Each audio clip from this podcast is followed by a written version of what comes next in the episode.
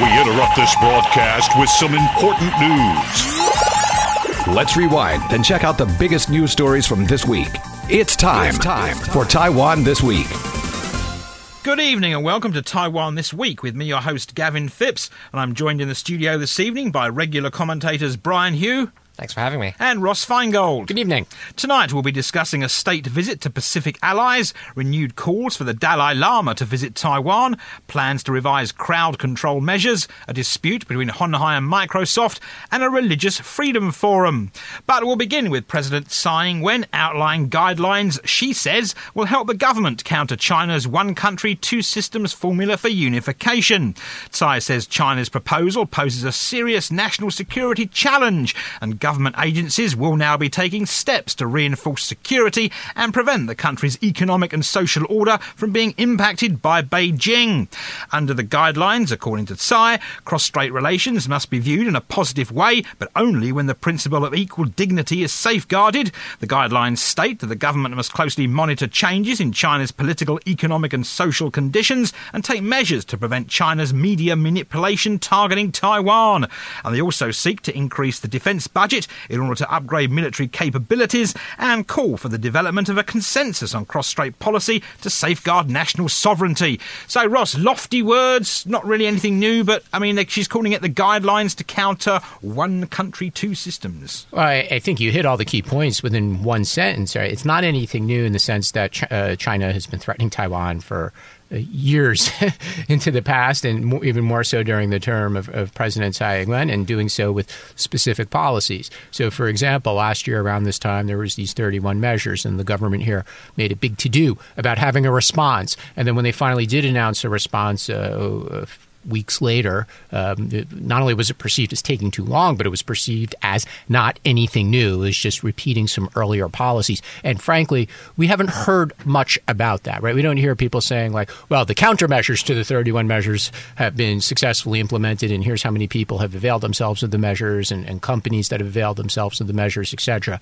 Uh, maybe they have, but we haven't heard anything uh, about it. Uh, as far as um, you know, measures and, and and and guidelines. And we've heard this so many times before in the context of cross-strait relations as well, or numbered lists, right? So there's always uh, three no's, four you better nots, five uh, don't dare do it, and we seem to just be following that pattern. I think it tends to get lost in in in, in the uh, you know, public space, right? So ultimately, we're trying to safeguard Taiwan's security, Taiwan's economic security, obviously national security, military security. Announcing another list of measures when, when the government has already done this multiple times just in the last year, six months, where President Tsai, she's made speeches to military officials where there were numbered lists about things we're not going to let China do, things we want to encourage you to do as, as the military. Uh, so now we're, we're just coming up with another numbered list. It's a little unclear how that really encourages people here in Taiwan to take these things seriously, or if they're going to faithfully uh, participate in these ideas, or, or what really is the substance here other than a numbered list of announcements.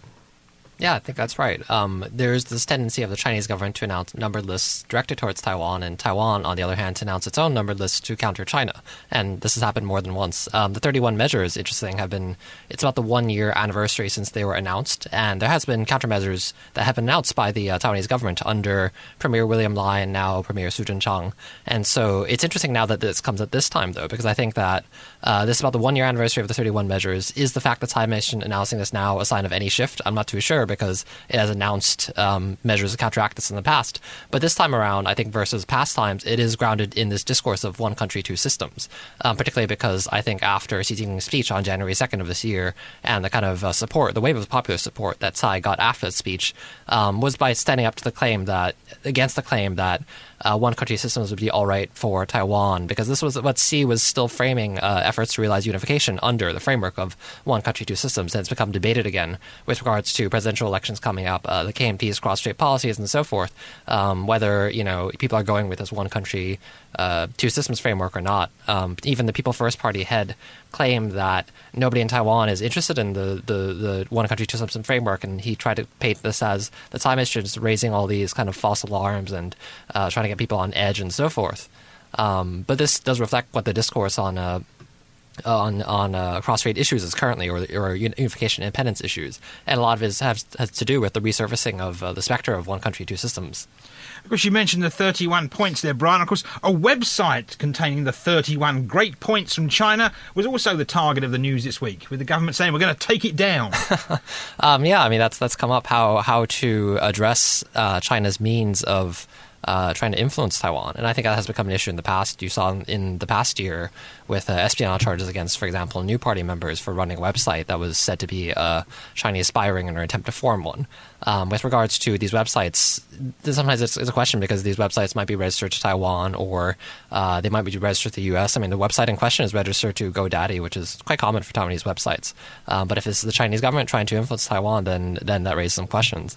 Um, it's, always, it's always a measure because uh, it's always a question as to how far you can go after websites because you know, what extent is this propaganda? What extent is this fake news? What is this um, a valid expression of political beliefs? And these are all hard lines to draw sometimes in Taiwan. Right, of course, Ross, going back to Tsai's guidelines, increasing the defence budget. Can you see this happening? Well, the defense budget has been increasing, and, and uh, I suppose the government deserves some credit for that. However, the concern is it's not increasing enough. Um, so the the dollar amount and the percentage amount the, or percentage of, of uh, GDP, whatever metric you want to use. Yes, it's been increasing, but is it increasing enough to counter the threat? The answer is is frankly no. And is there public recognition of this and public support for increasing the budget at, a, a, velocity, uh, you know, the, the, the, size and within the amount of time that's necessary? Uh, I, I, don't see it. Um, and then that makes it hard for legislators to actually do it because to increase the defense budget, you're either going to have to raise more revenue or you're going to have to cut spending somewhere else. And given um, ongoing election cycles, so, uh, especially in this period where, where you have the local elections come so close, to the national election. Um, once once you got past say 2017 you know, or midpoint or the end of 2017, and you enter 2018 in advance of the local election, and then the national election follows uh, 13 months later, uh, it, it's really not a good period for legislators to say, "We'll cut back on something that goes into people's pockets," or let alone raise taxes or raise other types of government fees. Uh, so this is not a great period to significantly uh, to increase the defense budget. So it would be um, you know political risky for politicians to do that. Uh, so uh, you know, we'll have to wait. It's not going to happen now, though. I mean, yeah, it's quite interesting that this was kind of just slipped in there because I think that the uh, the 31 measures that China proposed are primarily incentives d- uh, directed at attracting uh, business people, uh, young people, entrepreneurs, and that kind of thing. And so the military, that's uh, uh, boosting military spending in response to that is, is doesn't seem like it's a match exactly because this is more directed towards uh, business and you know the citizenry and so forth as, as a measure to win over Taiwanese. Um, so it could just be kind of put in there. Um, but at the same time, it does it does raise a lot of these issues now. I think regarding, let's say, Chinese infiltration, the fact that people are talking about all these lizhang or, or bureau chiefs, as it's normally translated, uh, perhaps being on China's payroll, having these positions as uh, as community managers and so forth. I mean, we all know that a lot of Chinese money does come in to these roles uh, in order to subsidize trips to China and encourage cross-strait settlement and so forth. I mean, it's uh, a lot of these issues are coming up at once. But I mean, Brian, do you think a, a fifth column, to use a phrase, really exists, or is it being over-exaggerated? Um, I think it does exist because just sometimes it is quite extensive. I mean, the, the amount of money that does go into paying for uh, Taiwanese people to fly to China is, is quite large in some parts of the country. It's quite amazing. Uh, for example, particularly among indigenous communities, I mean, there's, there's a lot of money coming in there to pay for trips to China, um, which is quite amazing. But then, how do you how do you deal with this? I mean, how do you uh, point to the evidence that you know someone is acting on behalf of China and that this is not just money they're taking it as a valid donation or just to pay for a vacation and that the the so-called United Front efforts are behind this. Well, I'm not sure that uh, there's a fifth column of borough chiefs, given how little influence they have, and and uh, if you're looking at electoral politics, if we're talking about a KMT uh, borough chief, then they were already in the KMT. They already were encouraging their uh, constituents to vote for KMT candidates for higher level office, whether it's city council or mayors legislators or presidents. So I'm not sure that we need to worry uh, about borough chiefs taking trips to China uh, or or to go. You know, something that keeps getting discussed is you know legal bans, you know, bans on, on certain classifications of people traveling to China, whether it's former government officials, former generals. We're going to increase the length. Uh, so much discussion in the past year about professors who, who took teaching assignments short term uh, at, at, at, universities in China. Now we're talking about borough chiefs. You could go so far as to, to penalize it, um, but every time these ideas are floated, then there's also a negative reaction. And, and we saw that, for example, with the proposal uh, to penalize people who accepted the new uh, identity card that China was issuing to Taiwanese residents of China. and you know, people people said, well, this actually isn't fair. People have a right to travel. Uh, so if you want to go so far as to ban all levels of elected officials down to the borough chief uh, from taking a free trip, uh, free trip from China. Uh, you, you, could do that. I think you'll uh, just uh, create a lot of negative sentiment towards the government, and you probably won't accomplish much for starters, a lot of people will break the law, right? So, so, so they'll find other ways to get the money, right? So if you say uh, you can't take money from a Chinese government agency, uh, well, then China will pay through an NGO. And if you change the law to say NGOs, then China will have a corporate entity, uh, or they'll have an entity in Hong Kong. I mean, you'll have to keep rewriting the law to keep up with the ways uh, that are created to get around it. So you know, then what are you going to do? You're going to start finding people. You're going to start arresting the borough chief. You know, if you start arresting the borough chief, people get mad because the roads or the, in their neighborhood won't get fixed, or if they have a complaint with the neighbor, there's no one to call because their borough chief's in jail for going to Nanjing. I mean, where, you know, where do you end this? So you know, the best thing Taiwan can do to counter these things is is to instill in the people here in Taiwan a sense of uh, protecting Taiwan and being careful of China's tactics. But it doesn't help to use scare tactics. When I say scare tactics, I mean if if a trip by a borough chief to China is is innocuous. You know, they're not coming back to brainwash anyone. As I said, if they're KMT affiliated, that's why they're probably taking the trip anyway. They're, they're not going to come back and say anything different than they would have said if they hadn't taken the trip. So, you know, let China waste their money on these things. Um, yeah, I think the concern is that the borough chiefs actually take a lot of their local constituency with them, and so that creates a that's the basis for a patronage network. I and a lot of these people might have swung KMT anyway, but it is it is a good way to actually win over voters. But at the same time, I don't see the Thai mission really taking action on this when foreign ministers are, are not exactly being stopped at the airport for going to China and even taking up jobs supposedly and being accused of this. And so I can't imagine this being spread to borough chiefs. But there is talk of punishment, and that is maybe actually uh, something that is strangely under discussed. That you know, there's even these proposals to strip people of their citizenship for pro-China statements, and so then that opens a whole can of legal loopholes. How far do you take this in terms of uh, drawing the line or, or punishment or what invalidates you from whatever? But we have to be careful, Brian, because again, you, there's this pattern of floating tough responses. And whether whether it was the 31 measures or the residence permit, the uh, change in the air routes last year, where the government made all sorts of uh, uh, commitments, for lack of a better word, about responses that never happened. And then the same thing happened with with the airlines changing their names, uh, the names of the destination description for Taiwan, and and some airlines even called it Taiwan China. Uh, and the government said we're going to take response. We're really going to hurt those airlines who did that. And then nothing actually happen. So we have to be careful about you know floating these these ideas, and then there's never any action. Again, it, it, it breeds cynicism. You know, people say, "Well, why? Well, how can I take the the risk seriously if you, you, there are no punishments?" Or you're saying that this is so scary, we shouldn't do it, but actually, it is just the borough chief. So why are we even having this conversation again? Right? Because we had to we had to get in the word trip because, of course, next week President Tsai Ing-wen is taking a trip as she jets off to Palau, Nauru, and the Marshall Islands. Now, Vice Foreign Minister Hsu Szu-chien says that Tsai is slated to focus on talks covering democratization and sustainable development during her meetings with the leaders of the three Pacific Island allies. Now, Sir Brian, another foreign overseas trip, and of course, there's yet to be the debate about where the magic transit stopover is going to take place. yeah, I was about to mention that actually. Um, just this also does follow a pattern of, of Tsai going abroad anytime, and then there'd be speculation about will Tsai stop in the U.S. or elsewhere with any other uh, diplomatic, uh, uh, any country that Taiwan stands to benefit from having stronger diplomatic ties with. And then Tsai also has to do this usual thing of, of going abroad to Taiwan's remaining allies to ensure that they uh, do not break relations with Taiwan, that there's still good relations, that they, they do not switch uh, recognition to the People's Republic of China.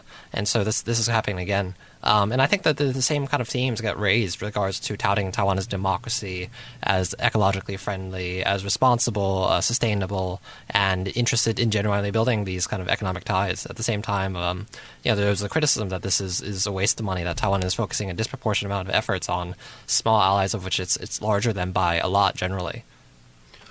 I'm interested in, in the word democratization that you used when you described the trip, uh, Gavin, because – uh, those countries are democracies. So I'm not sure they need Taiwan's president to come and say, uh, let's talk about democratization. I mean, they do elect their leaders, and that's actually why they still have uh, diplomatic relations with Taiwan because they keep electing leaders, uh, at least in recent years, who maintain um, the formal diplomatic relations. And there's always this debate as they enter their own election seasons because they are democracies, uh, wh- whether or not the uh, other party that's running uh, will will change uh, the diplomatic relations policy and de-recognize the ROC and recognize the PRC.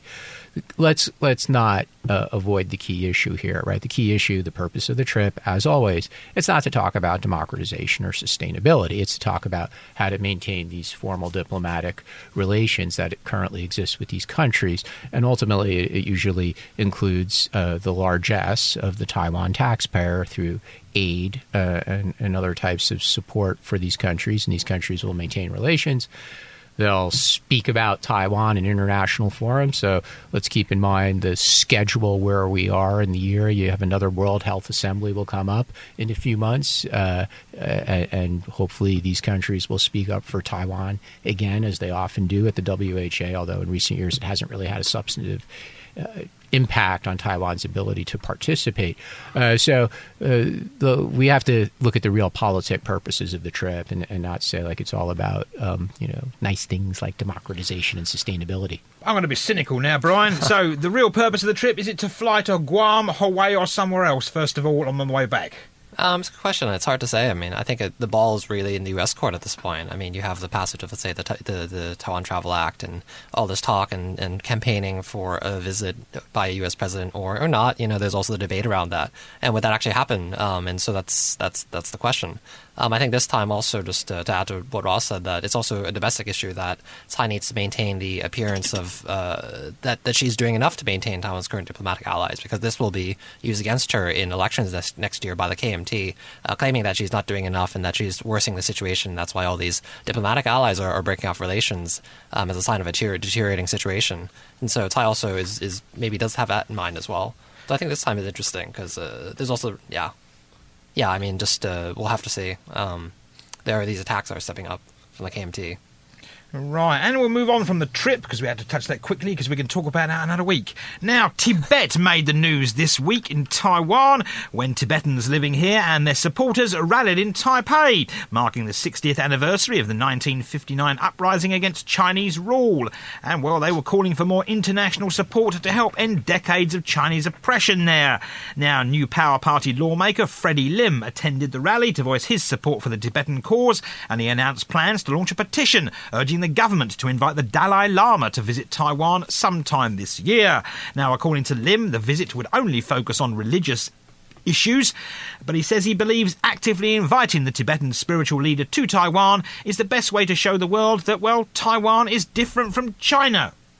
Well, uh, we, we have to keep in mind the uh, legalities of this. So it's not so much the government inviting the Dalai Lama. Uh, if uh, legislator Lim is correct, it would be a religious organization, you know, Tibetan Buddhist organization, for example, or a university that invites uh, the Dalai Lama to give a lecture, uh, and they would submit the application to to the government to for, for his visa to be approved, um, and, and, then it does become a political decision for the government. It's, so it's it's not the government that's going to invite him; it's a private organization. But then it quickly does become a, a political issue um, because the government has to decide. So uh, what's happened in 2016 2017 and 2018, uh, every time this has been floated in the public, it appears that the government has quietly told the potential inviting organizations that no, the, the timing's not right. We're not going to approve the application. So you might for a visa, so you might as well not send one in and avoid embarrassment. But here's a problem, Gavin. If, if the, the visa is approved and the Dalai Lama comes to Taiwan this year, one, will the president meet the Dalai Lama, um, and will, will, that create uh, you know, all sorts of media frenzy and discussion? Uh, what does it mean for Taiwan's view on Tibet's status within the People's Republic of China? Is the Republic of China changing its view on Tibet's status within the, within the, the PRC? That's a sensitive issue. And then ultimately, it links back to Taiwan's own status.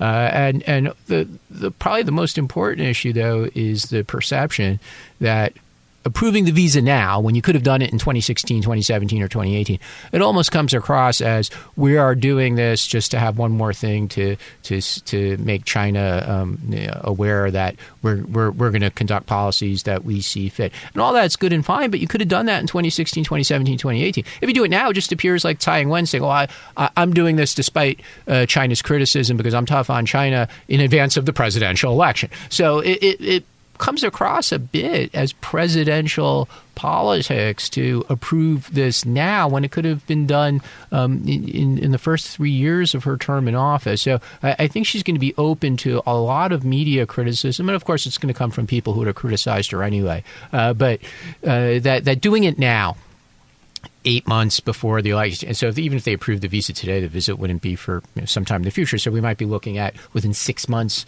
uh, of the election, for example, if his visit is in the summer. Uh, I think it's a legitimate criticism, though, to say, like, was this only done to show the voters of Taiwan that you're tough on China and you're going to make decisions no matter what the criticism from China is? But of course, Brian, she's probably going to take flack from both sides, whatever she does, really. I think so. I think so. And this issue has come before, um, as Ross mentioned. And it was also interesting enough. There's speculation, I think, late 2015, if I recall correctly, that Tsai had secretly invited the Dalai Lama to Taiwan. Um, that was before presidential elections, and and the claim was that then that if she won and so forth, she would try to start off strong through inviting the Dalai Lama as sort of uh, uh, achievement right off the bat. And Tsai did meet with the Dalai Lama in 2009, but obviously things were very different then. She wasn't the president, and so uh, that was a much lower stakes meeting. Um, I think that the groups that are pushing for this, such as the New Power Party or uh, groups that NGOs that are devoted to cross-strait monitoring cross-strait agreements, uh, human rights, and so forth, which is a coalition group, uh, they they do want to put pressure on the Tsai administration because what they are hoping for is indeed a stronger stance against China, and they view the Dalai Lama visiting Taiwan as an example of this. Um, when Lim gave a speech, which I was there at, uh, he mostly actually talked about just differentiating Taiwan from China as the main reason to do this. Well, we, we, there's an important thing here, Gavin. Though the, the Dalai Lama in 2018 gave a speech with Up Media, Taiwan media outlet, uh, uh, Shangbao, and, and was very clear. He does not support Taiwan's independence. He thinks Taiwan uh, ha- has some wonderful things, such as democracy, to share with the Chinese people in the mainland. And, but he was explicitly clear he does not support Taiwan's independence. And, and you know, for those who are campaigning for him to come, uh, listeners to the show tonight, I mean, they should keep that in mind as well. Like, why, why are we welcoming somebody who was so explicit in saying that Taiwan should be part of China? And obviously, he did so because it's all in the context of of uh, Tibet's issues with, with the government in Beijing, right? He's he's not he's, he's, a nice guy, of course. He's a religious leader, and I'm sure he wants peace and all those good things. But his primary concern is is the status of Tibet and, and his own ability to reach an agreement with the government in Beijing, which is all fine. Again, it's, it's like we were talking about earlier. This is all about real politics for the Dalai Lama. Do you think, Bronny, the Dalai Lama could be being used, which is uh, not the way to use the. I mean, he's being used for political a political bouncing ball in Taiwan. Um, yeah, but I think it's uh, everyone is just using each other in, in politics. That's, that's diplomacy, really. And then you say that you're friends and you have undying friendship and so forth. And maybe the Dalai Lama, because he has a great sense of humor, would get a good laugh about that as well. Maybe, probably will. He's, he seems a nice guy, you know. And I'm sure he wouldn't say anything bad about anybody. And he would come to Taiwan this week for an interview as well, hopefully. He would, yeah, maybe. I don't think so. Anyway, we'll have to take a short break now, but we'll be right back after these important commercials.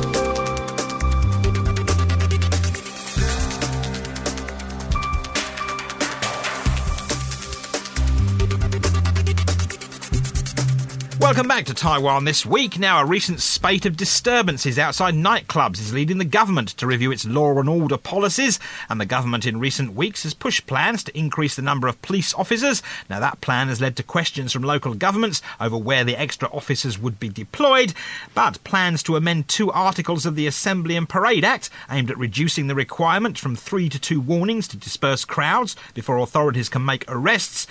Well, that's seen a bit of a backlash from the public, as have plans to, well, the government saying it might target crowds of three people, as saying that three people could be considered a threat to public safety. Yeah, I mean, this is one of those cases which I think uh, law enforcement culture in Taiwan is, is quite odd. There's a series of violent crimes and there's calls for restrictive measures against them. And uh, sometimes I'm not sure that's really how it works. I mean, will people randomly start stop I mean, will people stop randomly fighting in front of nightclubs because they're they're like, okay, well, punishment is more severe now that now we have two warnings instead of three, and so now we're going to fight and we're going to settle things peaceably and amicably. I, I, don't think that's how it works. People are drunk and they get fights into fights, and this this happens, and so I'm not sure that this kind of this kind of almost legalistic attempt to scare people away from fighting in front of nightclubs is going to be helpful. It just seems like a way to score political points, and I think that uh, you always see these periodic crackdowns in nightlife, particularly in Tai- Taichung and other cities like that, after something like this happens. It's just another example of of uh, this somewhat silly approach to law enforcement in Taiwan. A, a, a, example many of us are familiar with is when there's a series of crimes or there's a high profile crime. You get a, elected leader, a politician says, "I have ordered the police to solve this crime within 30 days," as if we know ahead of time that we could gather the or the authorities could gather the necessary evidence and find the culprit and, and arrest them within in a preordained fixed period of time. Uh, th- this is just a, a very silly response. Well, the appropriate response, and we've talked about this on, on, Taiwan this week for many years, is, is just the lack of training that so many frontline police officers have. Uh, some of the specialized police units in, in Taiwan, um, uh, emergency response SWAT teams, for example, they, they have better training, um, better weaponry, for example.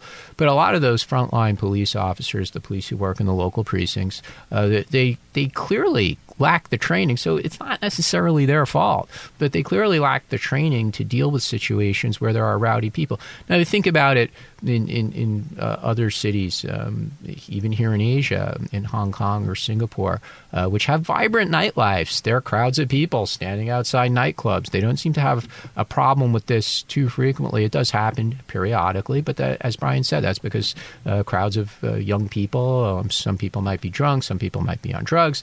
Somebody looks at somebody's uh, boyfriend or girlfriend the wrong way, and, and people get violent. Uh, but how would the what's the appropriate way to handle this. It's not to stand there w- with a megaphone or a sign and say, "You have been warned. You have been warned." You have been warned, and then you arrest them. I mean, usually, if the, if the, police are standing there, they should have the confidence in their training to uh, calmly you know, encourage the people to uh, you know, stop what they're doing, return back inside the club. Uh, but if they're that rowdy, you throw them up against the wall, you put the cuffs on them, and you frisk them, and you take them to the station, and, and you charge them with a crime. You don't need this whole two more, or three to two warnings, and, and this this silliness. And so again, I, I think it's the lack of training that the police have to deal with these situations that leads to this problem. And now we're finding we're, we're, we're proposing goofy solutions. It's a very strange idea, actually, to amend because the way the uh, Assembly and Parade Act is usually used during protests is that you have the protesters that are fighting with the police or something like that, or pushing or whatever, um, and the police declares that first that first it's a, to disperse they declare it again and again and there's usually a large interval between the three declarations because they don't want to act as though they just disperse this political gathering forcibly and in violation of uh, freedom of assembly. And so is that really going to work with a fight? I, I, I, do not think so. Um, let's say a three persons fighting. Uh, are you going to really just it's, it's not it's not the same situation at all. And so I don't I just don't know why this is the measure being proposed. You've heard it here first. It's the Brian Hioe's three declarations of the police before arrests stop. Please stop. No please stop. Stop, please stop. There you have we to go. hold a sign, and yeah. you know, and it's a really small sign. It's a very small sign. I've often wondered why why do they use such a ridiculously small sign? Yeah, because if you're standing at the back of the crowd, you're never going to read it. That's right, and I think they have to bring the sign over in a megaphone, and it's usually someone that's in charge that has to come over and do it, and Yeah. But, that, but yeah, that goes to my, my, my point earlier, right? If, if, if there's a police officer or a group of police officers on the scene, if people are breaking the law, then then you, as I said, you throw them up against the wall, you you frisk them, you put the cuffs on them, you put them in the car, and you take them to the police precinct. You don't give them so many chances. Oh, ideally, the police would have the, the training and the confidence uh, to try and pull people apart who, who are scuffling. I mean, look, it, it's not uh, uh, necessary all the time that if if people are pushing and shoving outside a, a nightclub that you'd want to arrest them. Um, you know, it could be a, a, good solution. The problem just you know separate them. Hey, calm down. Hey, dude, why don't you go back into the club? Why don't you um, you know go to 7-Eleven and, and, get another drink, get a coffee, then go back into the club? Uh, you know, police should have the training to manage the situations in, in a better way. Um, or, but if somebody is violent, I mean, if somebody is is is, is has already smashed a, a, glass bottle over someone else's head, you don't need to give them three warnings. You just arrest them, right? Uh, so it, it really is a training issue, and, and there's another side side of this, which is the clear lack of respect that so many members of the public have for frontline police officers. So if police officers were were better respected, I think when people were were uh, congregating outside a club and they see police officers, they'll behave themselves. It's not that they need to fear the police, uh, but but but it, seems that uh, the police don't have, especially those frontline police, um, they, they don't have a great image, you know, in, in the public mind in Taiwan, which is unfortunate. But I think it links back to the to the poor training. Right, and turning to some business news this week, where Hon Hai Precision chairman Terry Gou described Microsoft's decision to bring a lawsuit against his company over patent payments as misguided. Now, the story, which is why we're talking about it really, because it got this massive comic book superhero artwork treatment on the front page of the Apple Daily this week. And Ross, you're going to describe that picture to me. Well, it was uh, uh, the CEO of, of Microsoft, Satya Nadella, and, and Hon Hai's uh, chairman, Terry Gou, uh, in, in cartoonish depictions as uh, superheroes, almost uh, good versus evil. I think they made Mr. Gou look a little bit stronger. He was also in white. Uh, yeah, so again, it was it was good versus evil. It was championing the, the local entity against the, the evil foreign entity, uh, the evil American company. Uh, and Mr. Gou did uh, discuss. I'm, I'm, giving him the benefit of the doubt using a, a very neutral word, discuss. Uh, although, frankly, uh, he's very strong language. the the context, or what he perceived to be the context of the legal action by Microsoft, and he put it in the context of U.S. China trade disputes, and, and that Microsoft might be looking to get U.S. government support for the actions Microsoft's taking uh, with regard to this legal action. Uh, Mr. Gou said, "Yo, you're coming after the wrong guy. I- am having trouble getting payments from the companies that we manufacture products for, which the Microsoft technology is incorporated into. Keeping in mind that uh, in most cases, Hon Hai is making products for other companies. They're a contract manufacturer, right? and some of these consumer electronic or other products have Microsoft technology incorporated in, and for that, uh, a patent royalty is paid to Microsoft." Uh, the dispute here again is Mr. Gou seems to be saying that I didn't get paid by those other companies, so uh, I can't pay Microsoft. Microsoft saying, well, we don't know the whole story because you, you didn't let us see the records of what of the product sales to those companies, and, and, you have certain obligations under our agreement to let us inspect those records. And we we asked you very nicely. You said no. We asked you nicely again. You said no. So now we have no choice but but to sue you. The important thing here is I don't think either side really wants to go to litigation in the United States. Litigation is going to be terribly expensive. Before you even get to court, each side would have to pr- produce extraordinarily large volume of records, so all internal emails, conversations, things like that. You'd have to provide to the other side uh, before you even get to court. So that would take a lot of time and a lot of money to do. So, Brian, do you think Terry Gou is just standing tough against the American imperialist oppression? It's actually very interesting to me because, you know, sometimes uh, you have Terry Gou celebrated as a Taiwanese businessman that's very successful internationally, and other times you see him as a traitor to China that's selling out Taiwan to China. And so this is a case, I think, in which Apple Daily Cover suddenly uh, uh, saw him as a Taiwanese businessman that's standing up to America in some way. That's kind of interesting to me. Um, you know, I think Terry Gou is actually very good at positioning himself relative to many different countries because at the end of the day, he's a businessman. He borders don't matter to him. Uh, he does business wherever. I mean, he, that's why he also proposes, for example, relocating factories to India, maybe from China, despite um, how much factories he has there, or building factories in America, try to build better relations with the Trump administration, apparently. And this time around, he has tried to play a Taiwanese victim that he is under assault from the U.S. because of the U.S. China trade war being unfairly targeted. But at the end of the day, he's Taiwanese, and so he's not really part of this. I mean, you notice that actually the, the publicity photos, or when he appears in public regarding this issue, he's wearing a hat with the ROC on it, the ROC flag. And I think that's actually very deliberate on his part. I think he's positioning himself as, as unfairly caught in between because he thinks this is the most advantageous way for him to get out of the situation. Right, and before we go this week, the US Ambassador at Large for International Religious Freedom was in the island, and he attended the Civil Society Dialogue on Securing Religious Freedom in the Indo Pacific Region Forum in Taipei. Now, the two day event was organised by the Taiwan Foundation for Democracy and it brought together religious leaders from more than 15 countries for discussions on how to better protect and promote religious freedom and encourage interfaith dialogue and cooperation.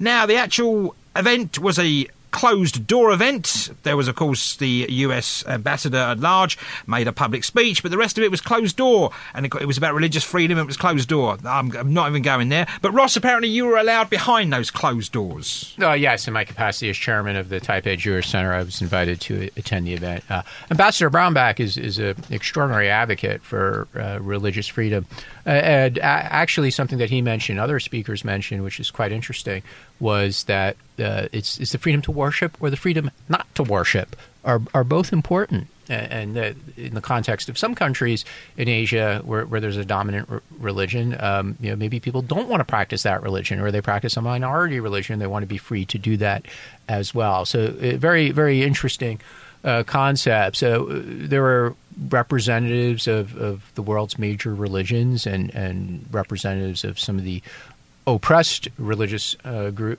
groups um, by religion or by organization um, from around Asia. Uh, whether or not uh, these representatives are looking to Taiwan to be the platform or the beacon for religious freedom advocacy going forward remains to be seen. But uh, we know uh, historically, uh, Taiwan gets a lot of recognition for uh, being a democracy, for having freedom of speech and a free media and religious freedom, but it doesn't often uh, play that kind of ag- advocacy role within Asia, uh, keeping in mind this was an Asia focused, Indo Pacific focused forum, uh, because the lack of government to government interaction. So, for example, uh, at, at, the close of this conference, the Taiwan government announced that it, it, was appointing its own ambassador for international religious freedom. So they're just copying the American concept. Uh, so now somebody has been appointed, a, a Christian pastor um, from here in Taiwan. But will he be able to go to other countries in, in Asia and advocate for religious freedom? Well,